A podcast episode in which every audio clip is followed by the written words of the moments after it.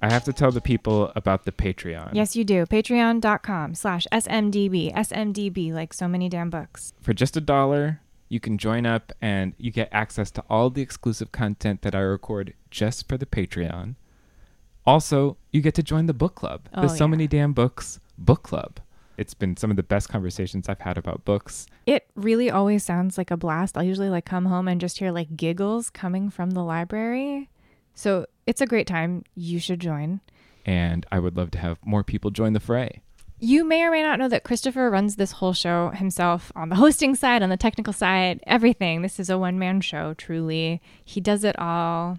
Support your boy Christopher. Even at the dollar level really helps. So uh, join up, patreon.com slash smdb. I'd love to have you. Patreon.com slash SMDB. On with the show.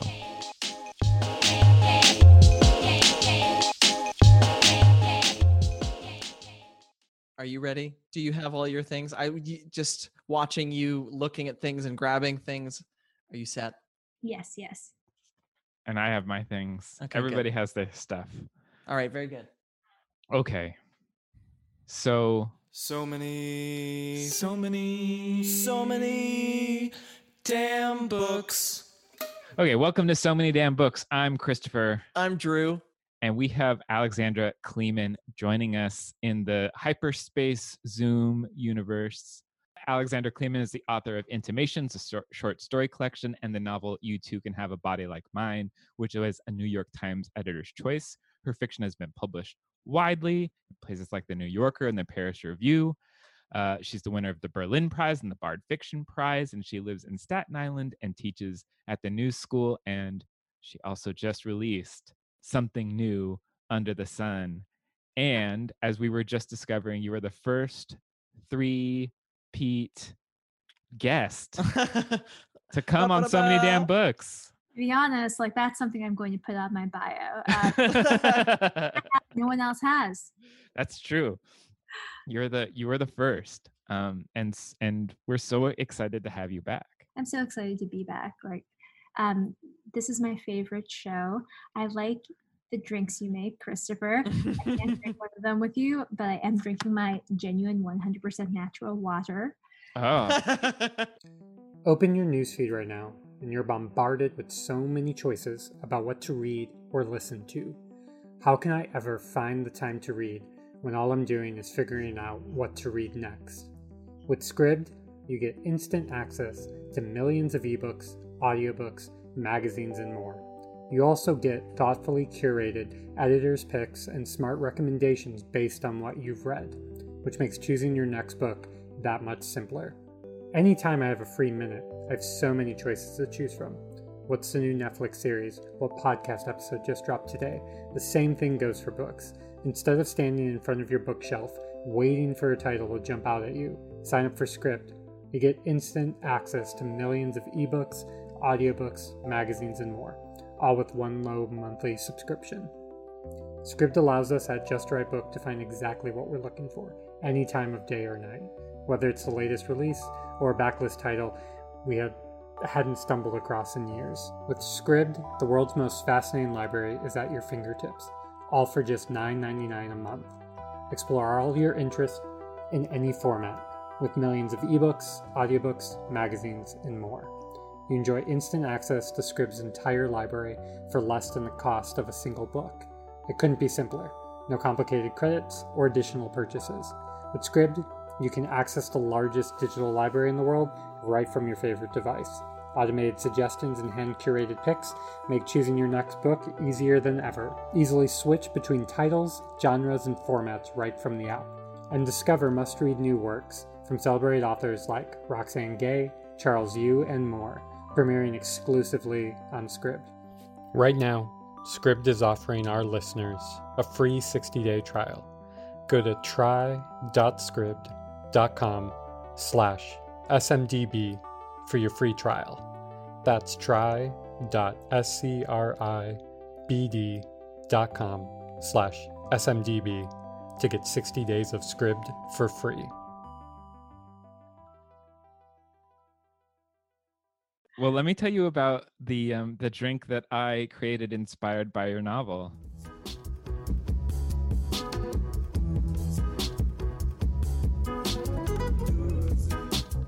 I'm calling it uh, water snazzy plus adults only.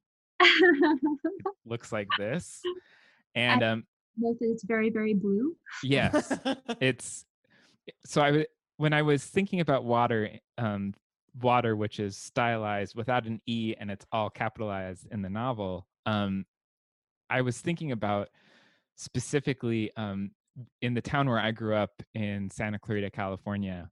Um, there's this miniature golf course called Mountasia, Oh. and um, they have this waterfall that is bluer than blue, like it's the same color as this drink. And um, I've always thought like that's water plus. That's water with something a little extra in it.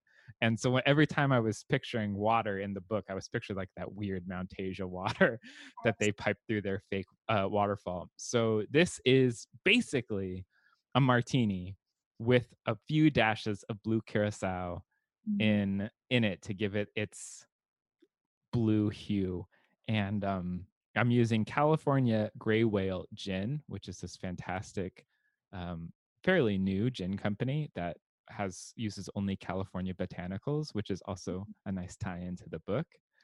And yeah it's a it's a fun drink. It, it's kind of it adds like just a fruity tinge on the very end of the of a martini. So i wouldn't put an olive in this. I think that would be not correct. Um, but i think it's a nice it's a nice cocktail Maybe a little twist of California citrus or something like that. yeah just just a small slice of avocado on the rim I'm going to find that gin because I love the idea of local botanicals. And also, I'm such a lightweight. I can't handle most liquor, but I can drink gin because it's for sassy ladies, you know? that's why i drink gin um, it's because it's for sassy ladies so yeah that's water snazzy plus in parentheses adults only uh, um, and i wish i was drinking with you guys but uh, since i'm drinking alone i'll just cheers the screen and yeah. Someday we'll get to do it again in person. I, I i pray for that day i don't pray for many things but i pray for that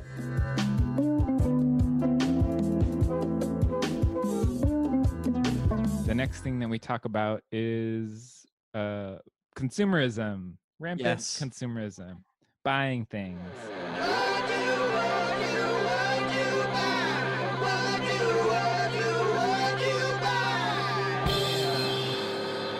What did you buy drew? Why don't you start our what'd you buy party Okay, I've got something I bought and something I was sent. The thing I was sent is a reissue of Tananarive Due's debut novel, The Between. This episode will be out in October, which means that by the time that other people are hearing this, I will only be reading things that are spooky or weird. And I've long wanted to read this book, and it's been out of print for a little while. I don't know too much about it, um, but I love Tananarive's work, and I'm super stoked to read this. And then the other thing that I think I'm going to just slowly work my way through over the next several months uh, is Sarah Schulman's Let the Record Show, Mm, which is her oral history of ACT UP in New York City. Um, I, it's such a like huge doorstop of a book, but I love Sarah's mind. I love the fact that she put this book together. And from all accounts, it sounds like it's not just a history lesson, but it's also more or less an activism like workbook, basically. Uh, so I'm very stoked to dive into that. everybody loves it they're it's really one of these books that seems to be on everybody's list Yeah. Alex, how about you? One thing I just bought is uh, two hounds um, freedom no pull dog harness. oh and that's not for me that's for my dog um, and she uh, has been really good at walking calmly especially as she ages she's now six but um, uh, since we got back home to Staten Island, there's um, a dog park not so far from us, and she does she does have the strength to pull us 100% to the dog park. She'll use every ounce of her strength to do that.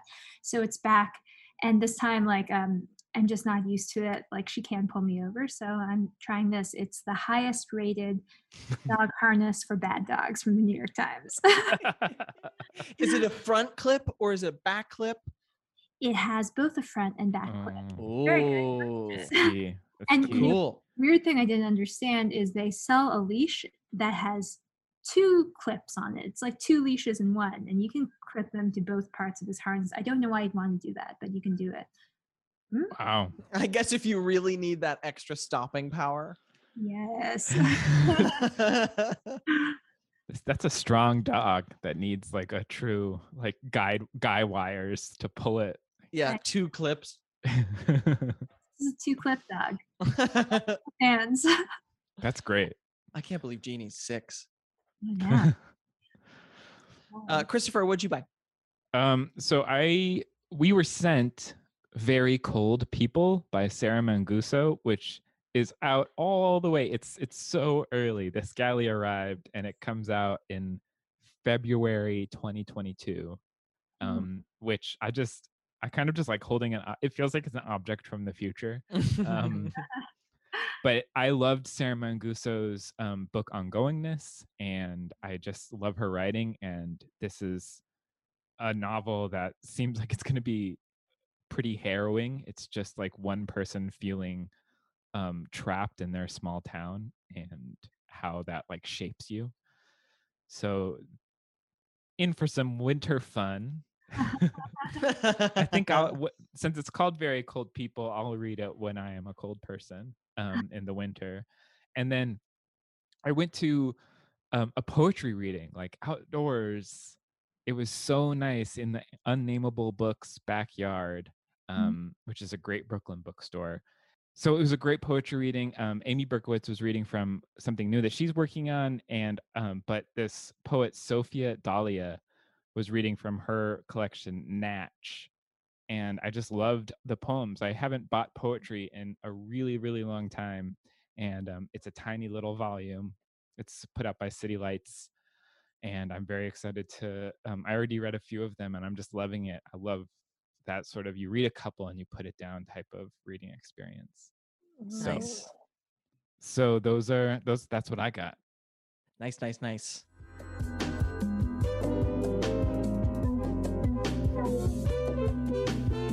And you listeners have all at this point purchased your copies of Something New Under the Sun. Yes, I'm sure y- we you all have. Um, but Alex, can you tell the people that might not know what the book is about? Well, um, this is my second novel. It starts off as something of a Hollywood novel. It's about this guy, Patrick Hamlin, a novelist from the East Coast who comes to California to oversee the production of a film adaptation of one of his novels. Very exciting. Um, only when he gets there, he discovers that he's not really uh, the shot caller. He's um, more of a PA, in fact, like exactly a PA working on set alongside other PAs, and his job is then to ferry around um, this uh, starlet Cassie Carter, who's got the lead role in this movie, and and who is sort of a big deal, but a big deal in the past.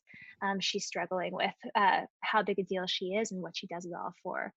So at the same time that this is happening, um, everyone's drinking this thing called Wat R. I pronounce it that way because I feel like it should sound like there's something kind of cut, caught in your throat. Mm, Um, and it's a manufactured water. It's synthetic. It's exactly, or rather, almost exactly like the real thing. Um, and the almost exactly part starts causing some problems later on. So it goes from being a Hollywood novel to being more of a disaster film. You've been working on this novel for a little while for most of the time that I've known you, I think. And I've I've seen you working on or or moving towards it in different ways where you're sort of like you were focusing on climate, you were in places that were inspiring the the writing. And I would love to hear you just talk a little bit about like the the path towards the novel that you ended up with. Mm, yeah, yeah. Um, that's funny. You know, I have been talking about this novel for a while. I'm almost like the guy in Marshlands, as we'll discuss later on. Um, but yeah, I, I feel like for me, I'm at least the kind of writer who has um, a project appear to her in pieces. So there's some things I know first and some things I know later.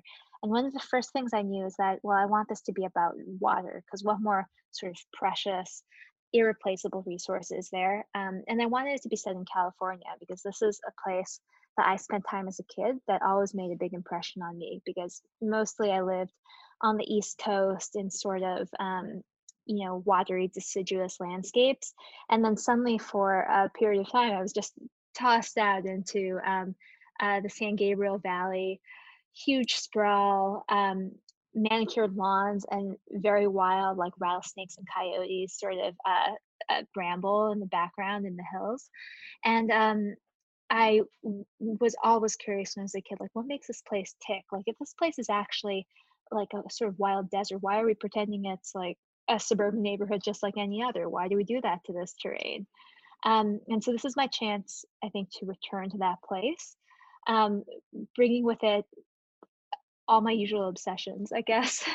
And um, I started to work to tie those things together. And you know, maybe it's apparent reading the book, or or maybe not, but it's those sorts of goals like to explore california and the environment and then to explore like the idea of our attempts to recreate the environment and our failure to recreate it exactly um, that were my starting point and then i had to figure out like well who can exist in this story space? Like who can show us something about it? Can, can you pinpoint when you started feeling like menaced by water or when you were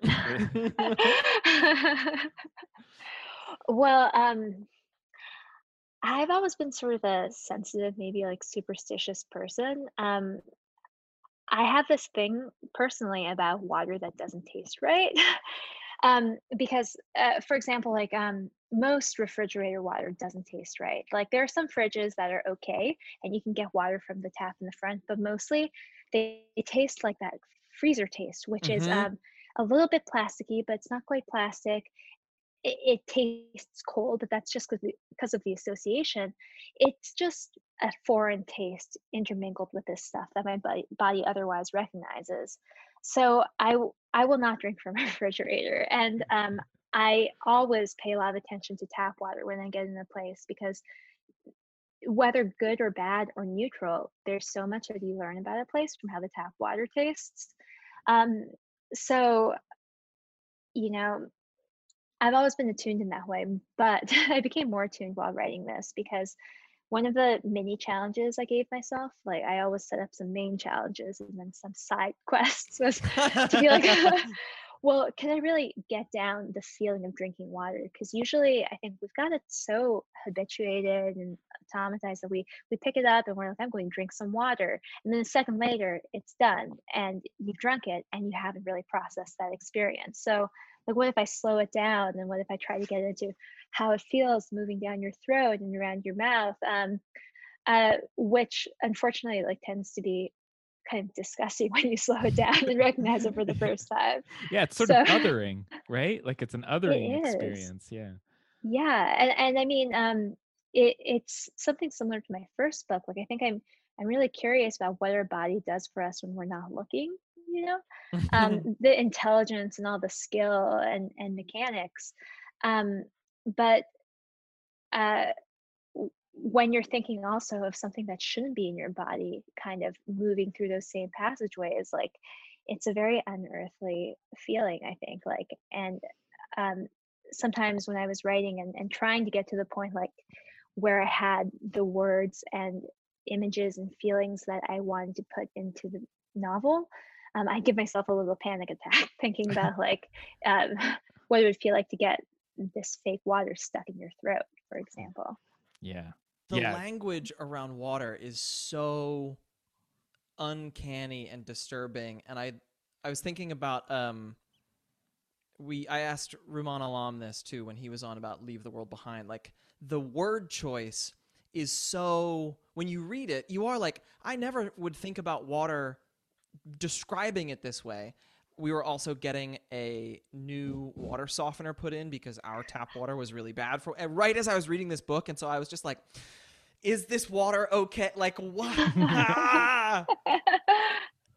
it does it what does it take to like choose that language that is so othering that is so unnatural Mm, I know. I, I think like um, a lot of times it's almost a um, mental n plus one exercise that you do. Like, what's the word I would normally use? Like, what are some words in the orbit of that word? And what happens when I start pulling those words in? Like, um, because mostly the way that we describe or want to describe water is such a narrow channel, kind of like um, cold, clear, crisp, smooth, like um, refreshing.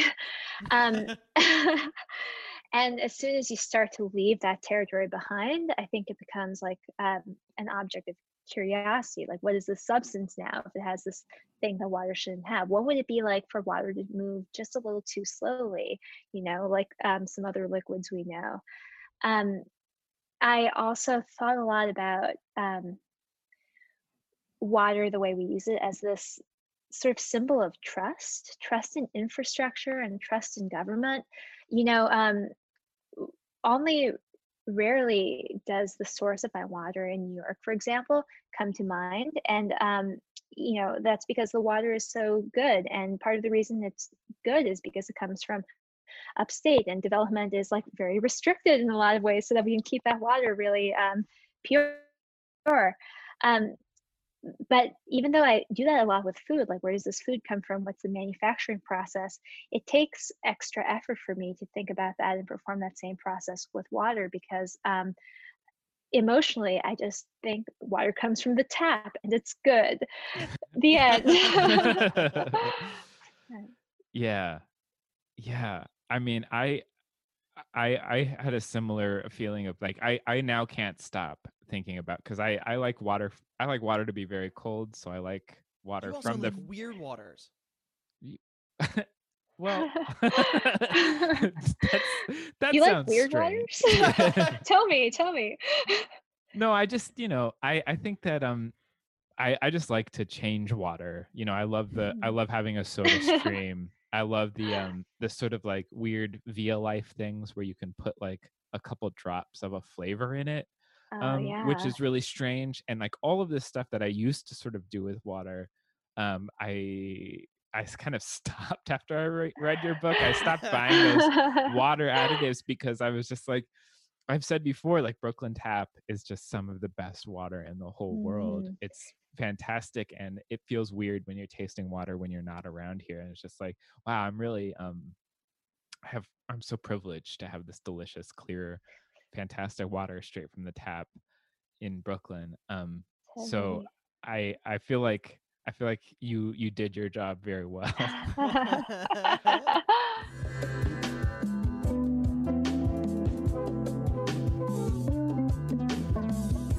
there was this question you actually kind of posed it. I'm I'm asking going to ask you a question that you posed to yourself. Um, you you you put this question out on Twitter and you were like, why hasn't anyone asked me this? Um, and then you followed it up just like, is it because it might be conceived of as rude? I, I'm curious about your answer of what would you do differently in this book if you could? Yeah. Well, you know, one of the tensions is I never wanted to write a particularly long book. My favorite books are short and very potent, I think. Um, so when I was writing, there were some places where I specifically decided, oh, this is outside the scope of the book and I'm not going to go there. But as gone has gone on, I thought, no, I really want to go there. Like because I didn't go there in this book, it's part of my next project, and I will never um, be rid of this uh, task until I write it into some book or another. And and that one of those was to um, sort of go into Nora's belief system. She's Patrick and Allison's daughter, and she's kind of having a different experience of this whole crisis than either of her parents, and sort of thinking um, critically about things that um, her mother, who is pretty aware of ecological crisis, um, is is not even close to um, comprehending. Like critique of the critique of modern society, that is Nora's position at um, Earthbridge, the eco commune that they go to to live. Um, so I, I love to create little alternate belief systems, and I think that um, one thing that this book I think could have encompassed would be um, a bit of hope about a type of world that could be built after this one because I do try to draw this arc that goes like long after the death of all of our characters, sort of in the far future imagined. Um, but I think the most hope for me is in the sort of world that Nora would create and would join up with others to build, um, which I sort of only hint at. Um, the other thing is, um, I, I, don't know if the book could help this. I think I should have gone really ham on water all the time and and made some sort of challenge to myself to put it in every scene, right, real water contrasted with Wat R. Um, and uh, I also would have made the East Coast a flooded mess because I realized I did not aim dystopian enough in those terms. yeah, it feels sort of like the world um, scooped you a little bit. Like I, I am looking at California this year. I have family in California, and the thing of like the idea that they are going to need privately sourced water probably like tomorrow is it suddenly doesn't feel like science fiction. It's like, oh, I if you want to live in the middle of a fire zone, you're gonna need Absolutely. this. Yeah, yeah. I I mean, um I think that's one of the um, hazards of the near future novel is that the future is hungry and it's coming for us faster than we thought. and so, um, for example, like just in the time that I was writing this, um, uh, private fire companies sort of became a thing. Um, trucking water into Mendocino, California, um, uh, from a neighboring town, and then ceasing to truck it in because uh, the town started to experience shortages itself and could no longer give water to Mendocino. Um, all of those things like were reported on in the news, and now, um, you know, because of my interest, um, I have people sending me photographs of strange new brands of water all the time, none of which are synthetic and, and super hazardous, I hope, but which are weird. Like there's this um, oxygenated water yes. brand that's going around now. And, yes.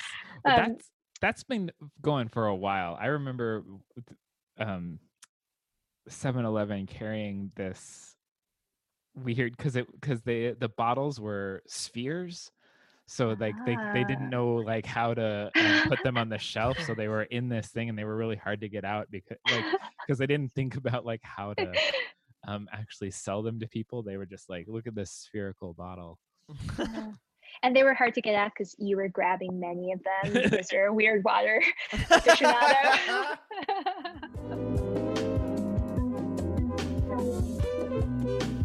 you sort of went into this, but I, I'm curious if you, for you to expand on it how how has the literature world changed since your debut? Mm. How how have you felt have you felt that? Because you're um You Too Can Have a Body Like Mine came out in 2015. It was like the last time that the world was normal ish. you know? Yeah, yeah.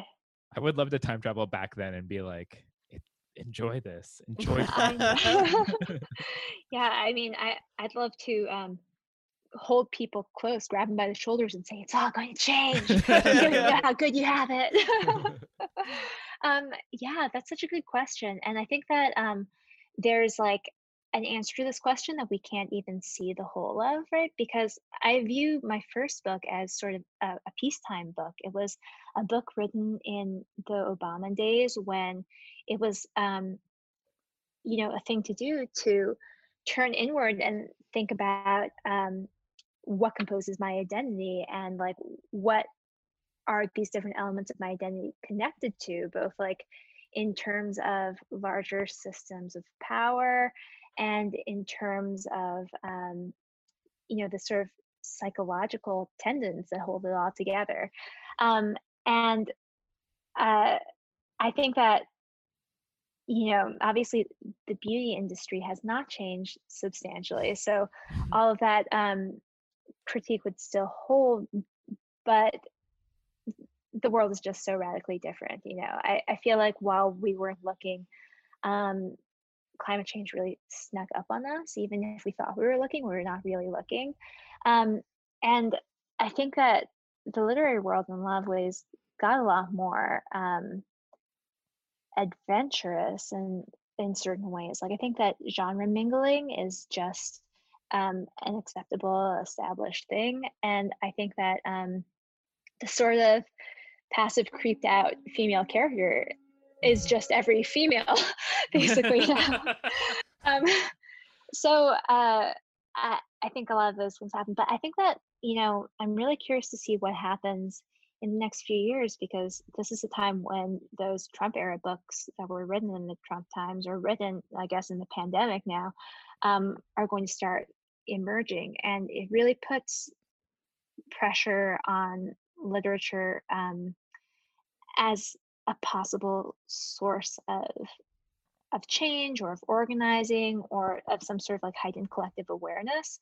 Um, but at the same time, I think that we're fatigued and we're so also used to some of these old um, modes of raising awareness and then critical about what they do beyond raise awareness that it may not be um, the thing like what i feel really excited about seeing um, is you know something lightly utopian.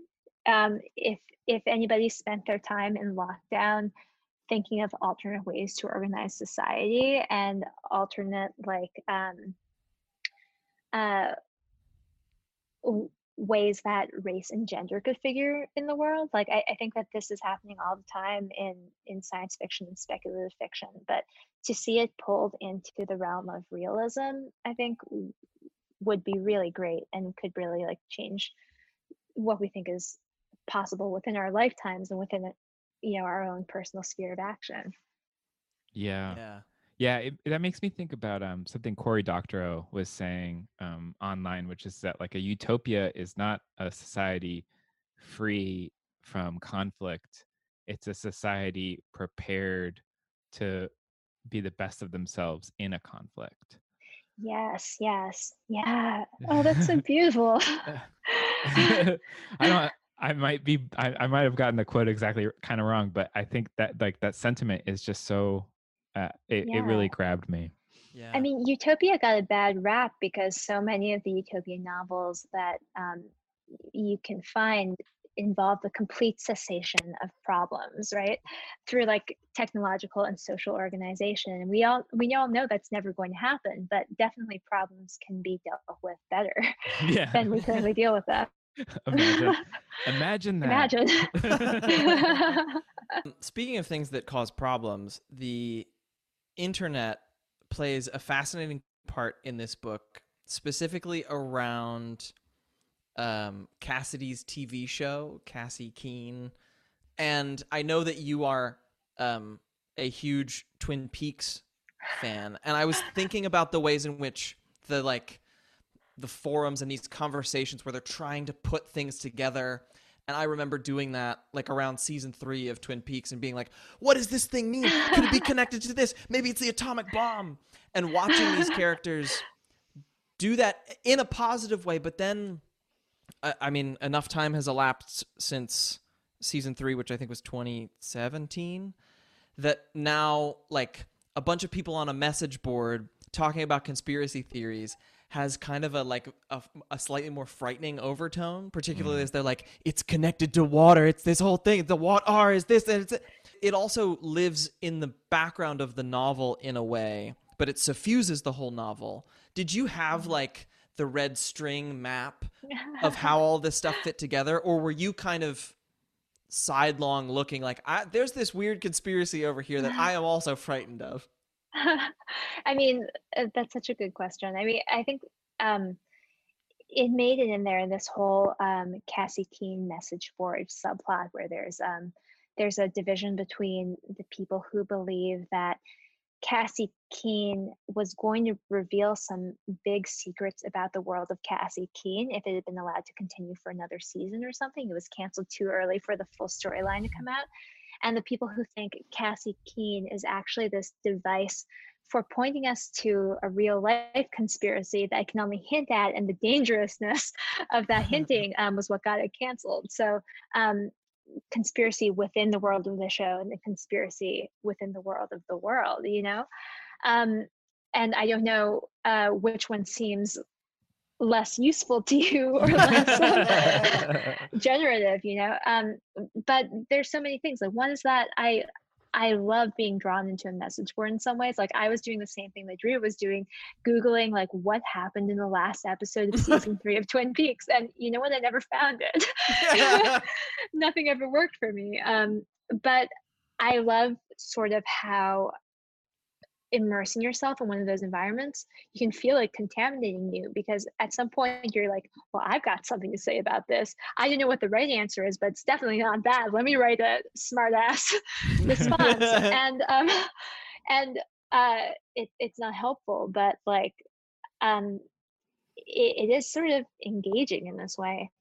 Um at the same time, like I was really interested in you know, why do we feel desire to make up conspiracies when there are so many um, real substantial cases of injustice happening in front of us right in the open you know like by contrast another thing that i read a lot about while writing this was um, uh, the water crisis in flint michigan where mm-hmm. uh, you know people were noticing that the water coming out of their taps was wrong it, it had a color it had a smell um, and uh, they brought this to the attention of, of, the town and the town sort of responded with no the water is safe. We switched to a new source but it's definitely safe. So it, uh, this was something where people were noticing clues and they were bringing it to the right people. And it wasn't a conspiracy of like um, coming from the top down like let's poison and adulterate the water supply. It was um, a crime of economy, you know, of wanting to cut corners, of wanting to do something cheaply, of not understanding how different different sources of water could be and how they would interact differently with different infrastructures. Um, and so many of our problems, I think, are are caused by these sorts of capitalist shortcuts, you know. So why would you rather make up a whole um, storyline to to satisfy that same urge for you know justice seeking and retribution like it's a really interesting impulse to me and so when i read about people falling down qanon rabbit holes or something i think like there's you know something we share in common like we both sense that something is off in the world but mm-hmm. um but maybe it's the measure of control that you can have over it when you're weaving a conspiracy yourself narratively and unweaving it at the same time mm. that i could see that being somewhat appealing you know yeah i mean it reminds me of um the people who uh were making up a conspiracy about the supposed like final season of sherlock that never got made that was oh, an I that they were this. like there's a reason why the last season was so bad it's because they were building up to this thing that they didn't get to do. It's funny because like the impulse is the same. It's like this thing, this world that we're in sucks, and maybe there's a reason that they're keeping from us. It absolutely, and it's also that you know you can't change the world so that la- that last season of um, Sherlock gets completed, but you can rewrite everything around it in your own mind so that there's an an adjacent actual reality where what you believe should be the case is the case you know like i i see it as a way of decreasing cognitive dissonance that um, takes a lot of time to be honest. Yeah.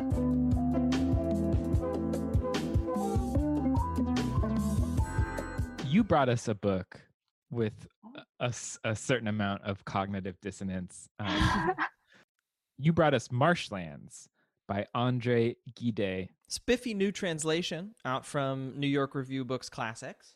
Yes. And I'd love to know what what made you um, suggest this book to us.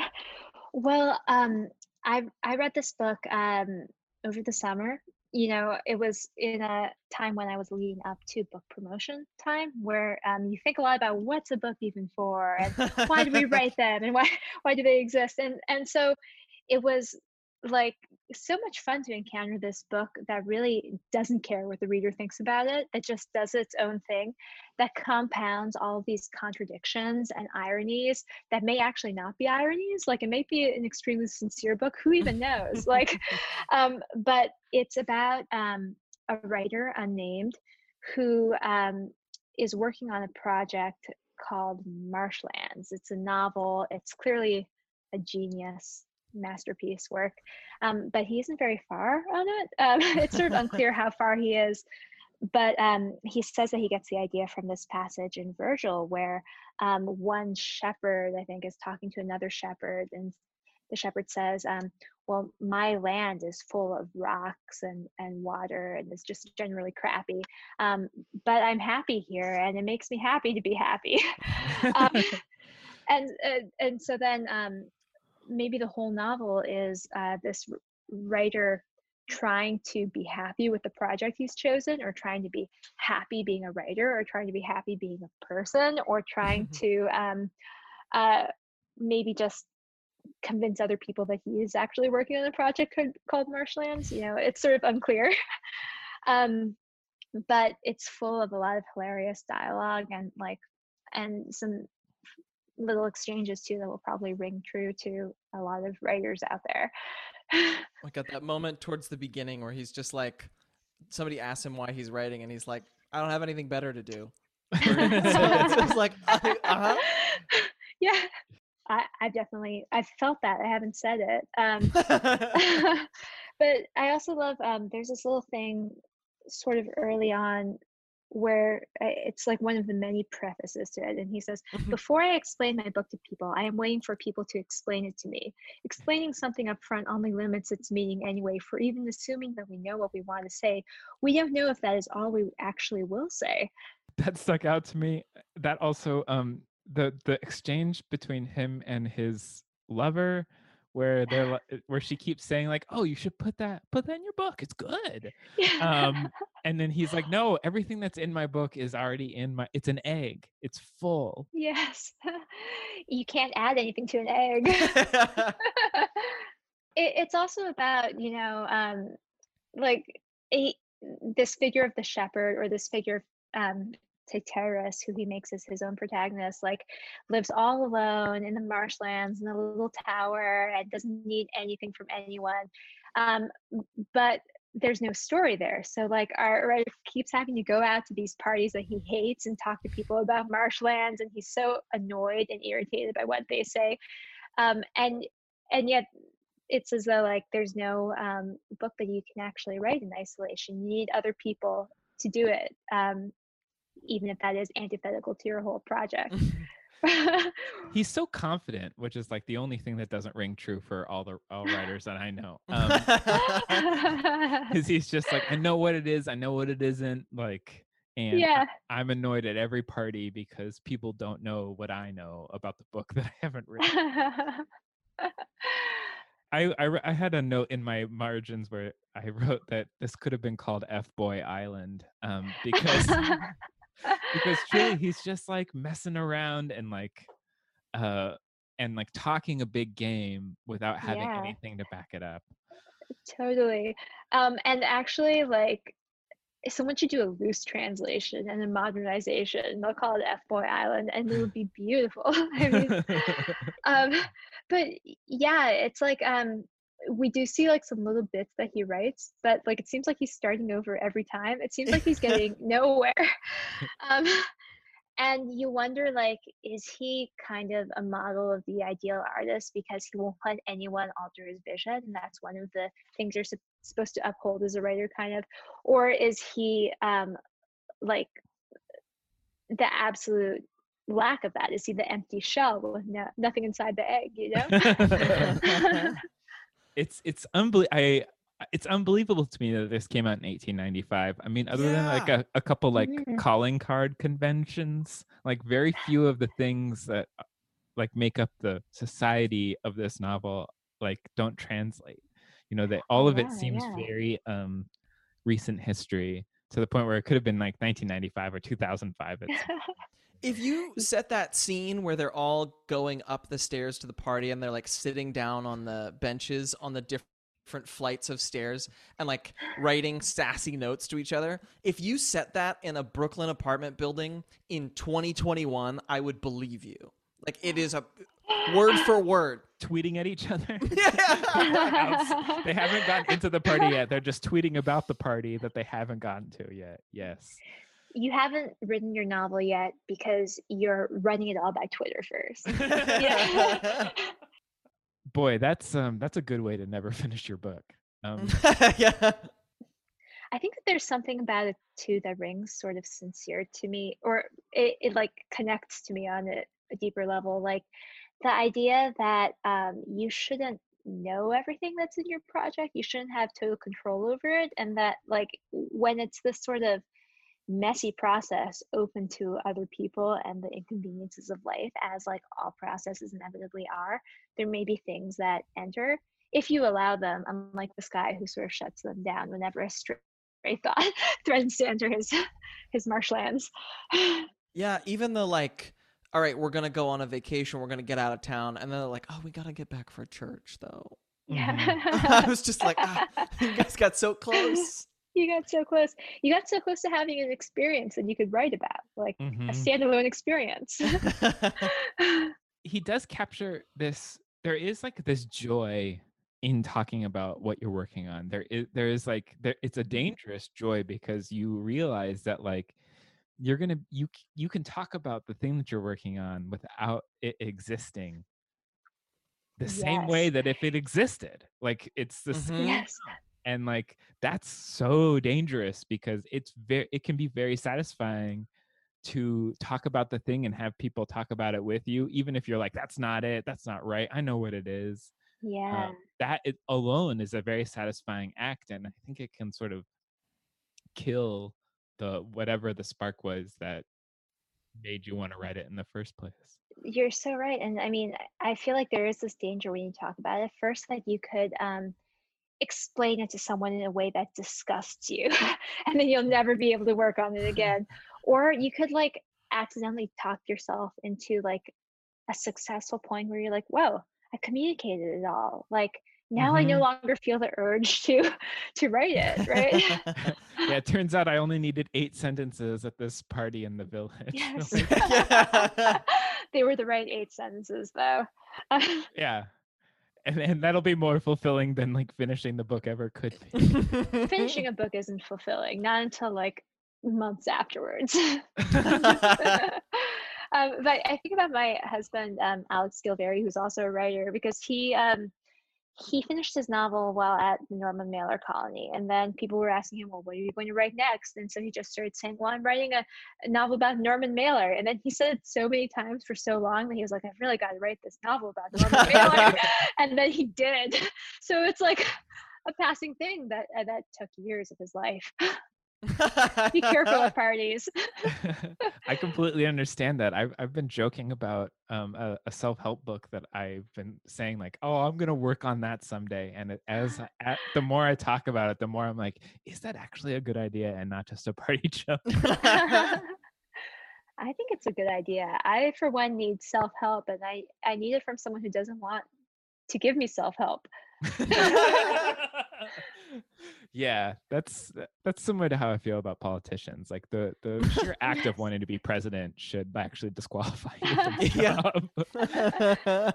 there should be a draft or, or you should be able to collectively organize in secret and vote for a person you know yeah, who want it yeah, kicking and screaming like, oh god. and our new president is Doug, and like cuts to some guy who's just like, no, no, no, no, no, no, no.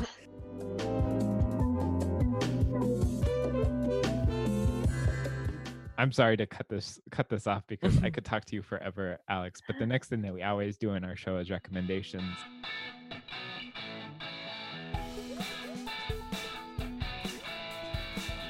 We read some pretty cool books.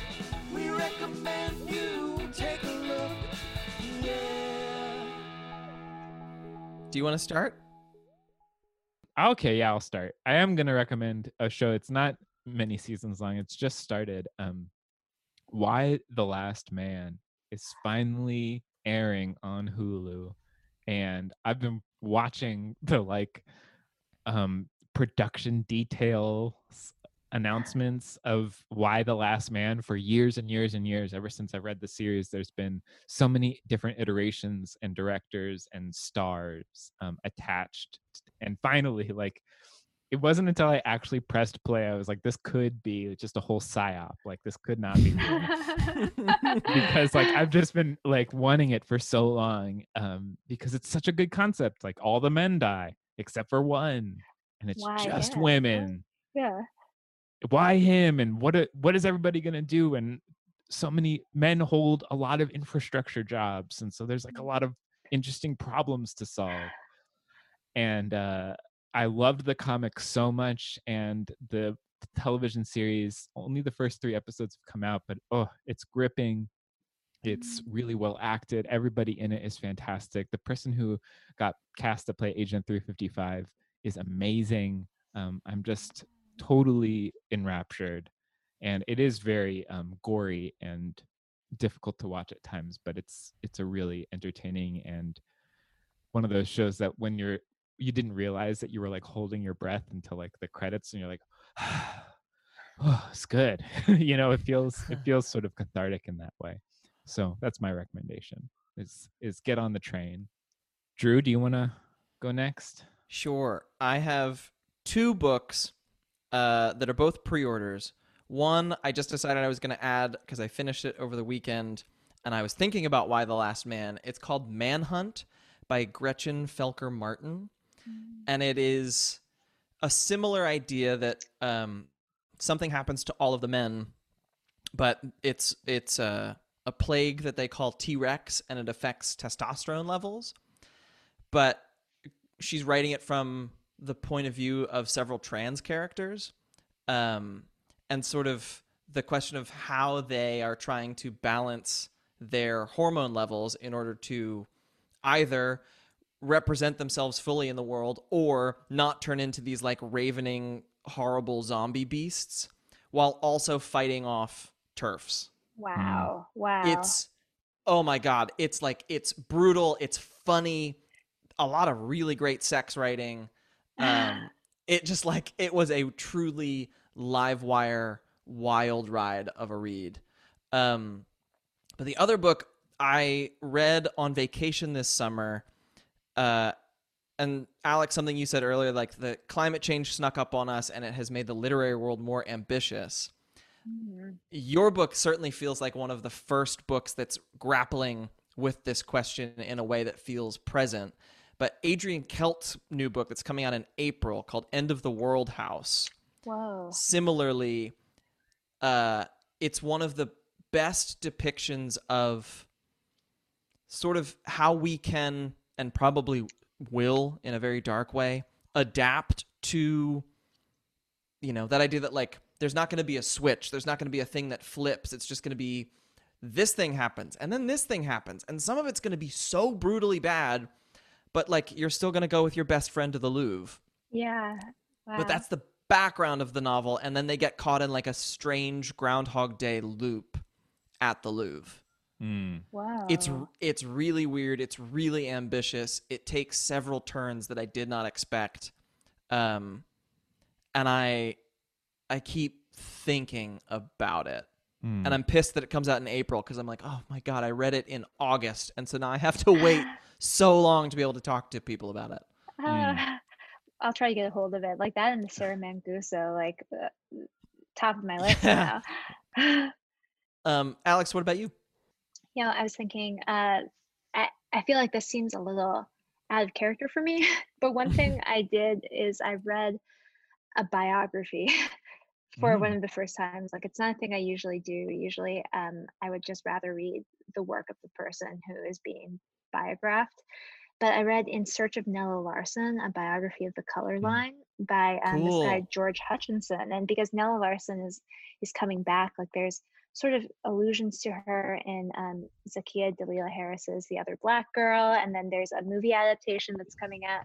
Um, it it also felt like a good moment to do this, um, but it's a really long book, like 600 pages, and he does this meticulous research, like filling in tiny gaps in her life that people didn't know about that make a huge difference. Like, for example, um, uh, she claimed uh, some Danish ancestry. And because um, previous researchers weren't able to find her on a ship's registry going to Denmark in the past, they claimed that she made it up and was just um, purporting that she was more white to sort of raise her status and Europeanness and, and make herself more cosmopolitan.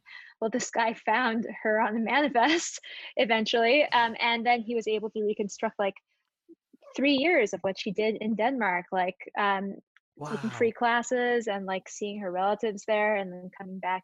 But um, it, it really like paints a portrait not wholly likable, but what when does likability even matter? Um, you know, of a person who um, has been read and misread all of her life and um, sort of wrote out of frustration at, at being constantly misread. So it, it also felt a little bit like a mystery to me and it was really gripping at, at points because it's it's like putting a person back together through research, you know?